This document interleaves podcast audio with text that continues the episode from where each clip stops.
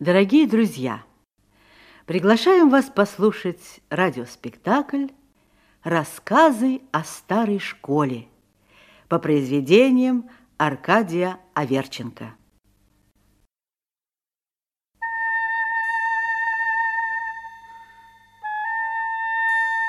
Звали этого маленького продувного человечка Сережка Морщинкин – но он сам был не особенно в этом уверен. Колебания его отражались даже на обложках истрепанных тетрадок, на которых иногда было написано в кривь и в кось «Сергей Мартчинкин», то «Сергей Мортчинкен». Это неустанная, суровая борьба с буквой «ща» не мешало Сережке Морщинкину изредка писать стихи, вызывавшие изумление и ужас в тех лицах, которым эти стихи подсовывались. Писали стихи по совершенно новому способу. Таковы, например, были Сережкины знаменитые строфы о пожаре, устроенном соседской кухаркой.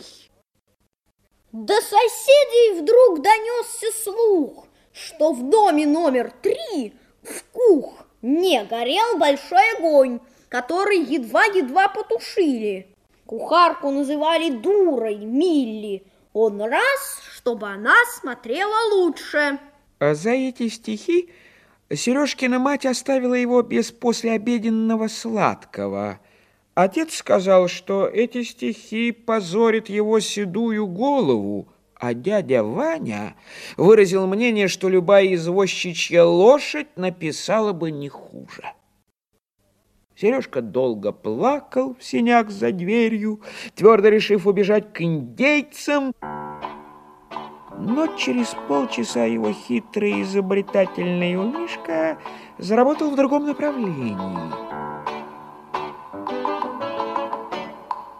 Он прокрался в детскую, заперся там и после долгой утомительной работы вышел, торжественно размахивая над головой какой-то бумажкой. Что это? А, это дядя Вань стихи. Твои? Хорошие? Ха, да это уж, брат, почище тех будут. Вот, самые лучшие стихи. А ну, прочти. Сережка взобрался с ногами на диван и принял позу, которую никто, кроме него, не нашел бы удобной. Люблю грозу в начале мая, когда весенний первый гром, бразды пушистые взрывая, летит кибитка удалая, ямщик сидит на облучке, в тулупе, в синем кушачке, ему и больно, и смешно, а мать грозит ему в окно. Да. Э, немного бестолково, но рифма хорошая. Может, списал откуда-нибудь? Уж сейчас и списал. На вас разве угодишь? А, так как все поэты получают за стихи деньги, получай. Вот тебе рубль. Мне я могу сделать с ним что хочу. Что тебе угодно. Хоть дом купи или пару лошадей.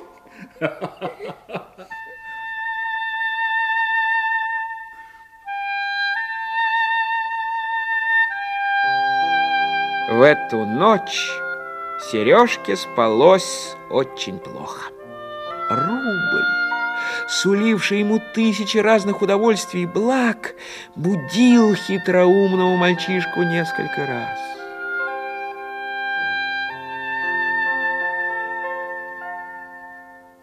Утром Сережка встал чуть ли не на рассвете, хотя в гимназию нужно было идти только в девять часов. Выбрался он из дому в восьмом часу и долго бродил по улицам, обуреваемый смутными, но прекрасными мыслями. Интересно, а сколько получится денег, если я его разменяю? Зашел в ближайшую лавочку, разменял. Действительно, по количеству монет оказалось целой уйма, чуть ли не в семь раз больше – но качество их было очень низкое, маленькие потертые монетки, совсем не напоминавшие большой, толстый, увесистый рубль. Скверные денежки. Их тут столько, что не мудрено одну монетку и потерять. Разменяю-ка я их обратно.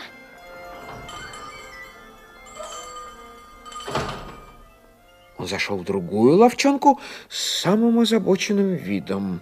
Разменяйте, пожалуйста, на целый рубль. Извольтесь. А может, у вас бумажный есть? Рублевок не имеется. Есть трехрублевки. Ну и дайте трехрублевку. Это за рубль-то? Проходите, проходите, молодой человек.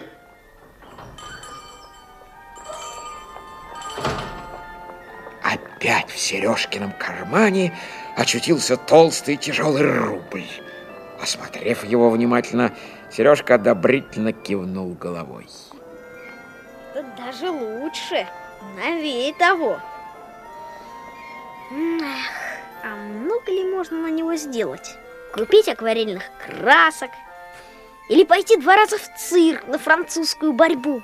При этой мысли Сережка согнул правую руку и, наморщив брови, пощупал мускулы. А то можно накупить пирожных и съесть их сразу, не вставая. Пусть после будет болеть желудок. Ничего, живешь-то один раз. Ай-ай-ай, больно! В это время кто-то сзади схватил Сережку сильной рукой за затылок и сжал его. Смерть приготовишкам! Смерть морщинкину! По голосу Сережка сразу узнал третьеклассника Тарарыкина, первого силача третьего и даже четвертого класса, драчуна и забияку, наводившего ужас на всех благомыслящих людей первых трех классов. Сережка беспомощно извивался в железной руке дикого Тарарыкина. Пусти! Пусти, Тарарыкин! Скажи, пустите, дяденька. Пусти, дяденька! Удовлетворив таким образом свое неприхотливое честолюбие, Тарарыкин дернул Сережку за ухо и отпустил его. Эх ты, морщинка, тараканья личинка. Хочешь так? Ты ударь меня с меня как хочешь. Десять раз. А я тебя всего один раз. Идет? Но многодумная голова Сережки работала уже в другом направлении. Необъятные радужные перспективы рисовались ему. Слушай, Тарарыкин, хочешь получить рубль? За что? За то, что я тебя нарочно для примера поколочу при всех на большой перемене. А тебе это зачем? Чтобы меня все боялись. Будут говорить, раз он Тарарыкина вздул, с малым связываться опасно. А ты получишь рубль. Эх, можешь на борьбу пойти, красок купить коробку. Да нет, я лучше пирогов куплю. По три копейки. 33 штуки. Ну, как хочешь, идет. В Тарарыкине боролись два чувства. Самолюбие первого силача и желание получить рубль. Что ж, брат, если я тебе поддамся, так меня уже всякий колотеть будет. Зачем? Ты других лупи по-прежнему. Только пусть я силачом буду. А пироги-то, ведь ты их целый месяц есть будешь. Неделю. Эх, морщинка, собачья начинка. Соглашаться, что ли? Сережка вынул рубль и стал с искусственным равнодушием вертеть его в руках. Эх, пропадай, моя славушка. До свидания, с моя силушка. Согласен. Ты что дерешься? Так ведь чудак же. Это в последний раз. потом ты меня калашматить будешь. И, утешившись таким образом, Тарарыкин спрятал рубль в карман старых, запятнанных чернилами всех цветов брюк.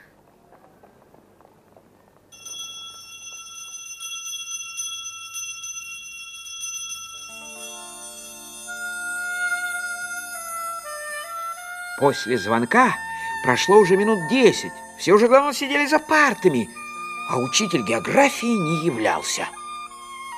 Сладкая надежда стала закрадываться в сердца некоторых, именно тех, которые и не разворачивали вчера истрепанные учебники географии. Сладкая надежда, а вдруг не придет совсем? Учитель пришел на двенадцатой минуте. Слава богу, наконец-то вы пришли. А мы тут беспокоились, не случилось ли с вами чего? Ну, что за глупости? Что со мной может случиться? Ну а чего ж вы тогда такой бледный, Александр Иванович? Ну, я бледный? Да. А, а, не знаю, не знаю. У меня бессонница. А, а к моему отцу раз таракан в заполз. Ну и что? Ну, ничего. Как ничего? А при чем тут таракан? Да я к тому, что он тоже две ночи не спал. Кто не таракан? Только бы не спросил. Подумали самые отчаянные бездельники, а то можно смеяться хоть до вечера. А, не таракан, а мой папаша Александр Иванович. Мой папаша Александр Иванович три пуда одной рукой подымает. Ишь ты.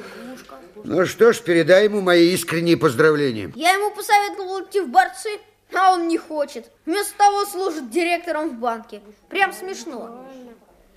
Так как учитель уже развернул журнал и разговор грозил иссякнуть, Нечипаренко решил подбросить дров на огонь. нам сегодня... Я бы на вашем месте, Александр Иванович, объяснил бы этому глупому Маршинкину, что он сам не понимает, что говорит.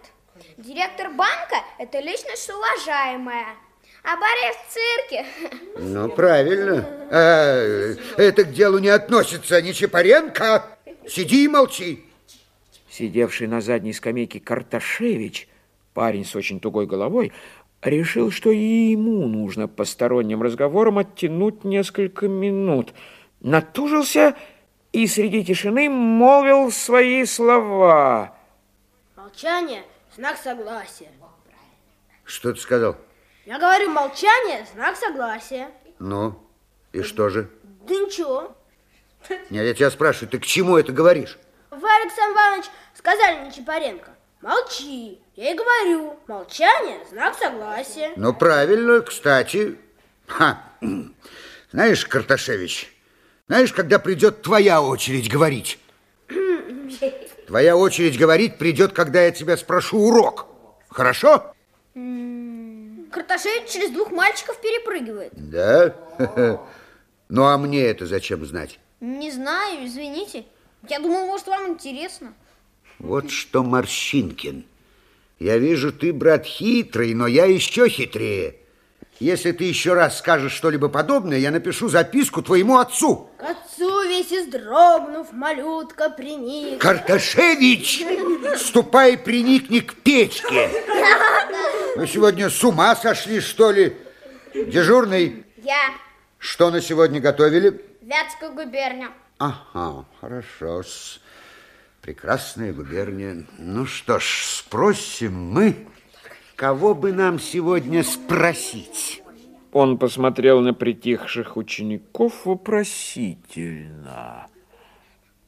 Конечно, ответить ему мог каждый, не задумываясь. Иванович посоветовал бы спросить не Чапаренко, Потваканов Блимберга, Сураджев Потваканова, а все вместе они искренне посоветовали бы вообще никого не спрашивать. Тейкс, тейкс. Спросим мы, спросим Морщинкин. Здесь. Да? Неужели здесь? Вот поразительно. Ступай к доске. Текс, Морщинкин, что ты нам расскажешь о Вятской губернии? Что это? Что с тобой, ты кашляешь? Да, кашляю. Ох, бедненький. Ты, вероятно, простудился. Э, Да, вероятно. Вероятно, да. А может быть, твоему здоровью угрожает опасность? Угрожает Александр Иванович. Боже мой, какой ужас! Может быть, даже жизни твоей угрожает опасность. Морщинкин сделал жалобную гримасу и открыл было уже рот, но учитель опустил голову в журнал. Так, ну рассказывай, что тебе известно о Вятской губернии? Вятская губерния отличается своими размерами. Так, Это одна из самых больших губерний России. Правильно. По своей площади она занимает место равное, равное Мексике или штату Виргиния. Мексика одна из самых богатых и плодородных стран Америки. Населена мексиканцами, которые ведут стычки и битвы с гверильясами. Последние иногда входят в согласие с индейскими племенами шавниев, гуронов и горе тому мексиканцу, который... Что, постой, постой. В Вятской губер... Где ты в Вятской губернии нашел индейцев? Не в Вятской губернии, а в Мексике, Мексики, а Мексика где? в Америке, А Вятская губерния? в России. Так вот ты мне о Вятской губернии рассказывай. Почва Вятской губернии имеет мало чернозема. Э, Климат там суровый. Хлебопашество идет с трудом. Да, Рожь, пшеница, овес и вот что главным образом может прорастать в этой почве. Правильно, наконец-то. Тут мы не встретим ни алоэ, ни кактусов, ни цепких лиан, которые, перекидываясь с дерева на дерево, образуют в девственных лесах непроходимую чащу, которую с трудом преодолевает томагавка, отважного пионера Дальнего Запада, который смело пробирается вперед под неумолчные крики обезьян и разноцветных попугаев, оглашающих воздух. Что? Что ты сказал? Оглашающих, и я говорю, Что? воздух. Кто? Кто и чем оглашает воздух? А попугаи криками. Что, какие попугаи? Попугаи. Одного из них я слышу. Но, к сожалению, этот попугай ничего не рассказывает о Вятской губернии. Я Александр Иванович о Вятской губернии рассказываю. Ну, Народ населения Вятской губернии да. состоит э, из... Из великороссов. Ну вот. Главное их занятие э, хлебопашество и, и охота. Ну, наконец-то, да. Охотятся за пушным зверем, волками, медведями и зайцами. Да. Потому что других зверей в Вятской губернии нет. Нет ни хитрых гибких леопардов, ни ягуаров, ни свирепых бизонов, которые целыми стадами спокойно пасутся в своих еносах, пока меткая стрела индейца или пуля из карабина скваттера... Что? К- к- кого? Скваттера? Что это? Скватер. Я, я, Марчин, это что за кушанье? Это, ну, это такие американские помещики. Кто? Американские помещики? И они живут в Вятской губернии? Да нет, я так к слову пришлось. Ах, вон что, к слову.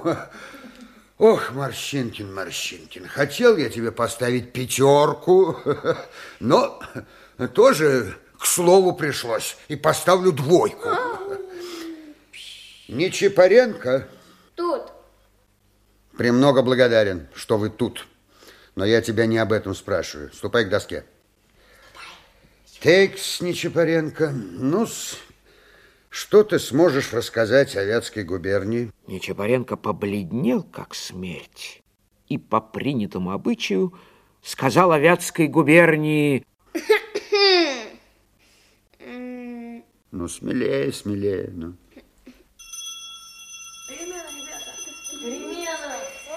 Жалость, не успел. А я хотела ответить урок на пятерку. Как раз сегодня выучил. Да, это верно. Верно. Но так и быть. Я тебе тоже поставлю двойку. За что? За то, что ты отнял у нас сегодня полчаса. Широкая волна серых гимназических курточек и фуражек вылилась на громадный гимназический двор. Поднялся виск, крики и веселая суматоха.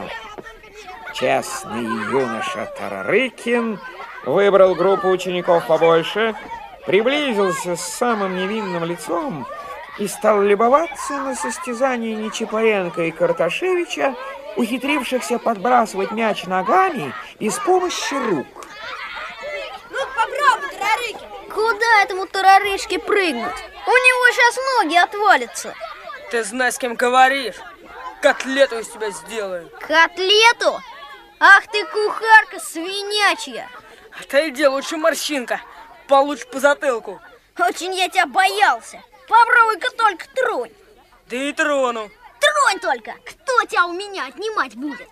Ай да морщинка. Смотри, Тарарыкин, не струсь. Ну что ж ты, Тарарыка, небось только на маленьких силач. До меня ты и дотронуться боишься.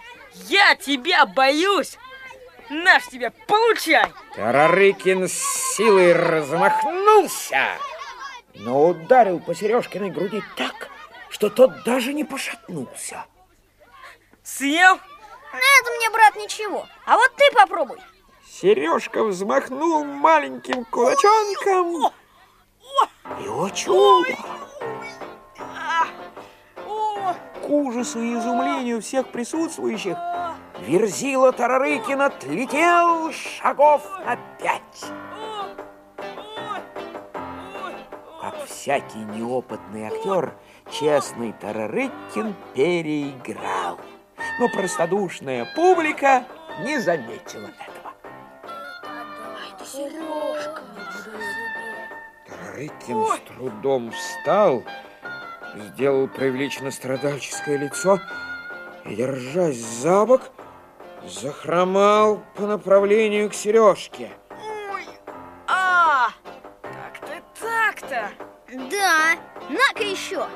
Вторым ударом он снова сбил хныкавшего Тарарыкина и, насев на него, принялся обрабатывать толстую тарарыкинскую спину своими кулачонками. Все были изумлены до чрезвычайности. Больно! Ой, больно! Ой! Ну ладно, живи. Тарарыка, что это с тобой? Как ты ему поддался? Ой, кто ж его знал? Ведь это здоровяк, каких мало. У него кулаки из железа. Когда он меня свистнул первый раз, я думал, что ноги протяну. Больно? Попробуй-ка завяжись с ним. Ну его к богу. Я его теперь и не трону больше. Ой.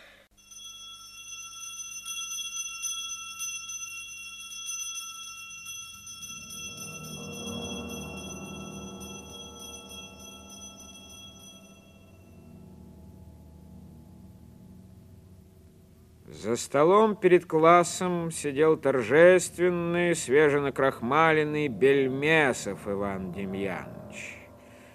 Солнце бегало золотыми зайчиками по столу, по потолку и по круглым стриженным головенкам учеников.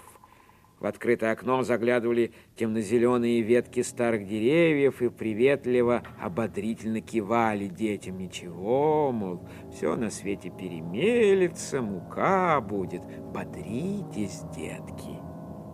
После недавнего триумфа Морщинкину не сиделось на месте. Голова его крутилась во все стороны. Торжествуя, он заглядывал в лица, пытаясь прочесть в них уважение и страх, вызванные недавней победой над Тарарыкиным. Своим оживлением он привлек внимание коварного Бельмесова. Морщинкин Сергей. Здесь. А подойди к нам сюда, Сергей Морщинкин. Вот так. Сколько будет пятью шесть, Морщинкин? М? Тридцать. Правильно. Молодец. Ну, а сколько будет, если помножить пять деревьев на шесть лошадей? Пять деревьев на шесть лошадей? Ну, тоже тридцать. Правильно. Но тридцать чего? Ну, чего же тридцать? Тридцать деревьев или тридцать лошадей? Тридцать...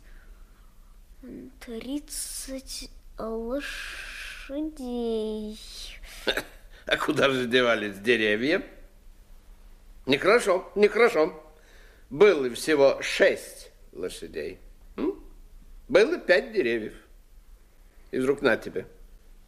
Тридцать лошадей и ни одного дерева. Куда ж ты их дел? С кашей съел. Или лодку из них себе сделал? Или ты думаешь, что из пяти деревьев выйдут 24 лошади? Ну, хорошо. Тихо. Хорошо. Я тебе дам одно дерево. Вот сделай ты мне из него четыре лошади. Тебе это, очевидно, легко. Морщинкин Сергей. А? Что же ты молчишь, Сергей? Печально. Печально. Плохо твое дело, Сергей. Ступай, брат. Я знаю, я учил. Верю, милый. Учил. Но как? Плохо учил. Бессмысленно. Без рассуждения.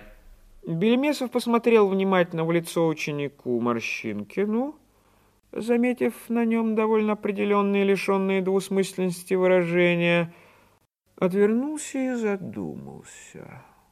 Воображаю, как он сейчас ненавидит меня. Воображаю, что бы он сделал со мной, если бы я был на его месте, а он на моем.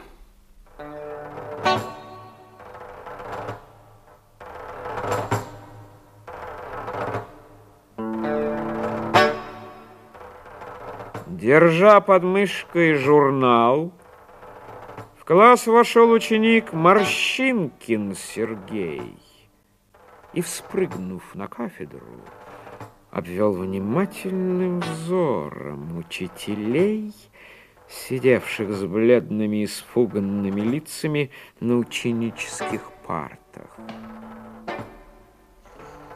Ну, с... кого же мы вызовем? Кого же мы вызовем? А вот, Ихментьев Александр. Я. Учитель географии Александр Иванович Хментьев съежился, обдернул вицмундир и робко приблизился к кафедре. Ах, Ихментьев Александр. Должен вам сказать, Ихментьев Александр, что ваше поведение и успехи меня не радуют. Ну, почему же? Почему? Сергей Степанович, я, я, кажется, стараюсь. Да? Старайтесь? Я бы этого не сказал. Э, Видите ли, господин Ихментьев, я человек не мелочный и не придерусь к вам из-за того, что у вас сейчас оторвана одна, вон та, нижняя пуговица вицмундира. Ой, виноват, виноват. Или рукав измазан мелом. Я отряхну. Это пустяк. И к науке он не имеет никакого отношения. И я не то хочу сказать, Ихментьев Александр. А позвольте вас спросить, как вы преподаете? То есть, Как вам не стыдно?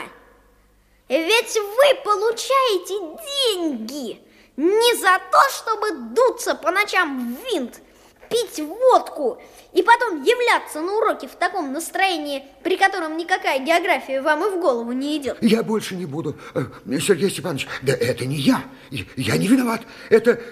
Это Бельмесов Иван приглашает меня к себе на винт. Я отказываюсь, я не хочу, а он, ну это все он, он. Имейте в виду, господин Ихментьев, что я шпионство, предательство и доносов на ваших товарищей не допущу.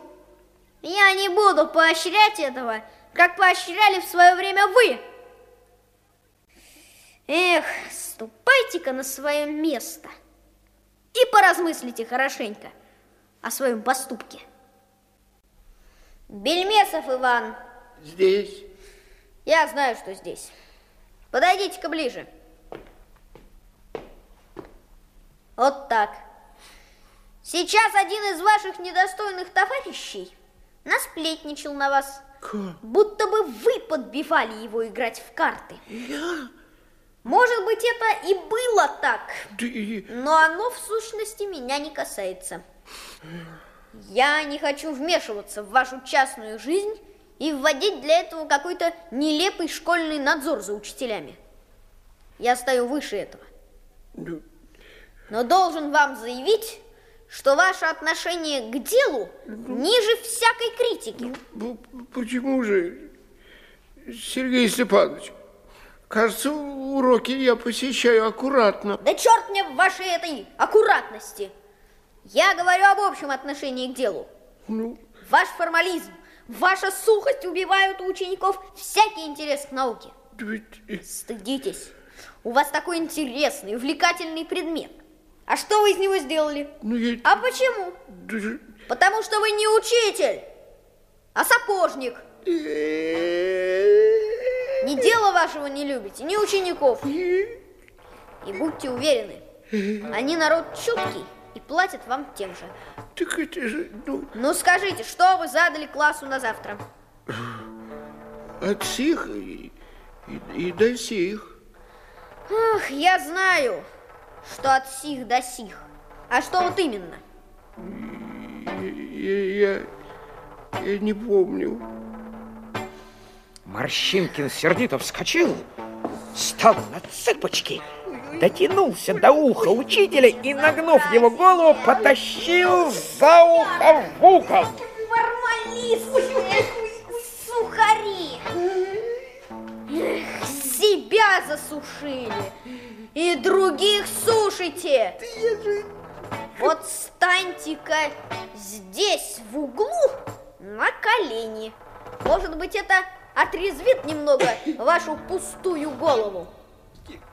А завтра пришлите мне ваших родителей. Я поговорю с ними. Стоя на коленях и уткнув голову в угол, учитель Иван Демьянович Бельмесов горько плакал. Если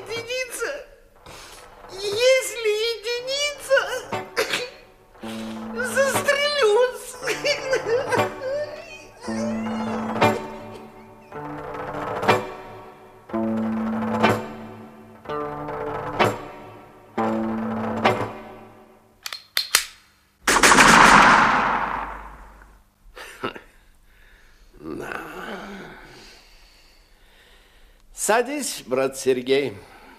Так-то.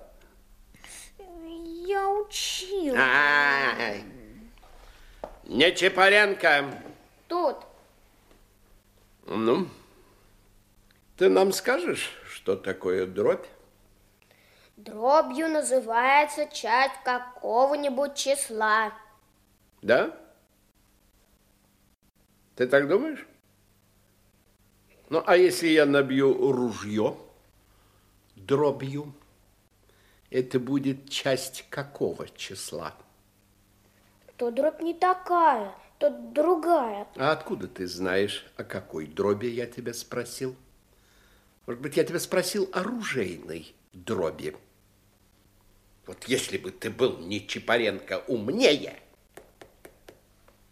ты бы спросил, о какой дроби я хочу знать, о простой или арифметической? И на мой утвердительный ответ, что о последней ты должен был ответить. арифметической дробью называется и так далее. Ну, теперь скажи ты нам, какие бывают дроби? Простые бывают дроби, и также десятичные. А еще? Какие еще бывают дроби? А? Ну, скажи. Больше нет. Да. Больше нет. А вот если человек танцует и ногами дробь выделывает, это как же? По-твоему, это не дробь. Видишь ли что, мой милый, ты, может быть, и знаешь арифметику, но русского языка, нашего великого, разнообразного и могучего русского языка ты не знаешь. И это нам всем печально.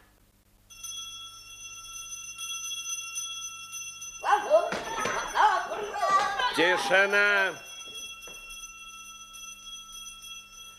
Ступай, брат Нечипаренко, и на свободе кое о чем подумай, брат Нечипаренко.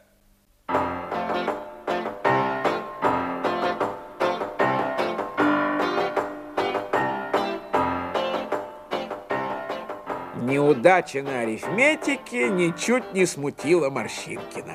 Он и думать о ней забыл, чуть только прозвенел звонок, и все выскочили в коридор. Сережка сделался героем дня и прекрасно осознавал это. Весть, что он поколотил Тарыкина и что тот плакал, эта весть потрясла всех. Результаты Сережкиного подвига не замедлили сказаться. К упоенному славой Сережке подошел первоклассник Мелешкин. Морщинкин или Женка дерется. Ну дай ему хорошенько, чтоб не заносился. А, ладно, это я устрою. А что мне за это будет? Булку дам с ветчиной и четыре шоколадины в серебряной бумажке. Тащи. Подошел Карташевич. Сережка, сердишься? А то нет, свинья ты. Жалко было цветных карандашей, что ли. Эх, обожди. Попадешься ты мне на нашей улице. Ну, будет. Притащу завтра карандаши. Мне не жалко. Три второклассника подошли вслед за Карташевичем и попросили Сережкиного разрешения пощупать его мускулы. Получили снисходительное разрешение. Пощупали руку, поудивлялись. Мускулов, собственно, не было. Но товарищи были добрые, решили, что рука все-таки твердая. Ух ты! Ты что, упражнялся? Здорово. Упражнялся. В конце концов, Сережка, опьяненный славой, и сам поверил в свою нечеловеческую силу. Проходил Нечапаренко, уплетая булку с икрой. Стой, отдай булку. Ишь ты какой, а я-то? Отдай, все равно отниму. На, подавись. То-то, ты смотри у меня. Я до вас тут до всех доберусь. В это время проходил мимо Тарарыкин. Увидев Сережку, он сделал преувеличенно испуганные глаза и в ужасе отскочил в сторону. Хотя вблизи никого не было, но он, как добросовестный недалекий малый, считал своим долгом играть роль до конца. Боишься? Еще бы! Я и не знал, что ты такой здоровый. И вдруг в Сережкину беспокойную голову пришла безумная шальная мысль. А что если Тарарыкин действительно против него не устоит? Этот крохотный мальчишка так был опьянен всеобщей честью и восторгом, что совершенно забылся, забыл об условии и решил идти на пролом. Насытившись славой, он пожалел о рубле. Отдавай рубль. Ты что? Ведь мы же условились. Отдавай. Все равно отниму. Ты? Ну, это, брат, во-первых, нечестно, а во-вторых, попробуй-ка. Не раздумывая, больше, Сережка храбро устремился в бой. Он подскочил, хватил изумленного и огорченного Тарарыкина по голове, потом ударил его в живот, но Тарарыкин опомнился. Ах ты, вот как! Через минуту Сережка уже лежал на земле. Рту чувствовалось что-то соленое, губа вспухла, зловещее красное пятно засияло под глазом. Оно наливалось, темнело и постепенно переходило в синий цвет. И рухнула эта жалкая, построенная на деньгах слава.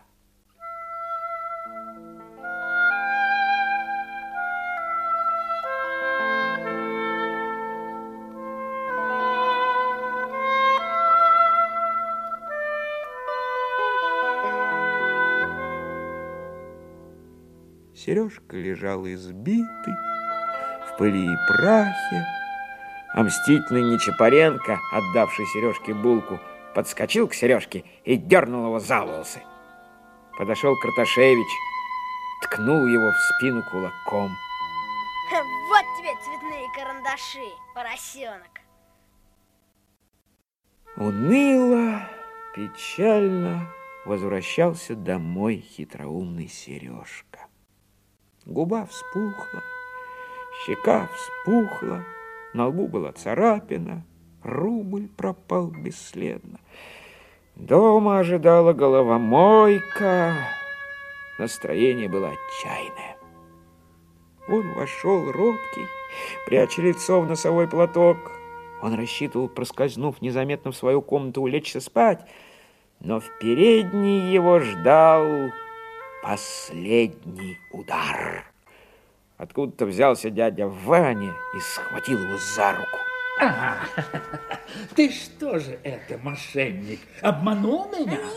А это твои стихи «Люблю грозу» в начале мая. Списал у Пушкина и выдал за свои.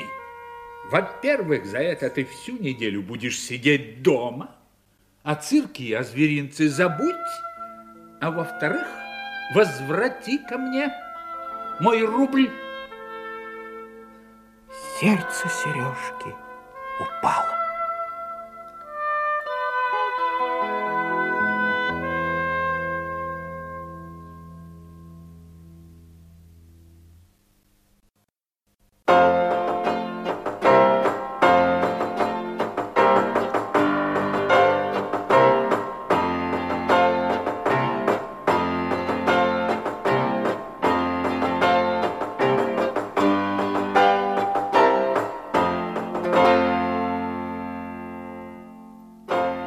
Слушали радиоспектакль «Рассказы о старой школе» по произведениям Аркадия Аверченко.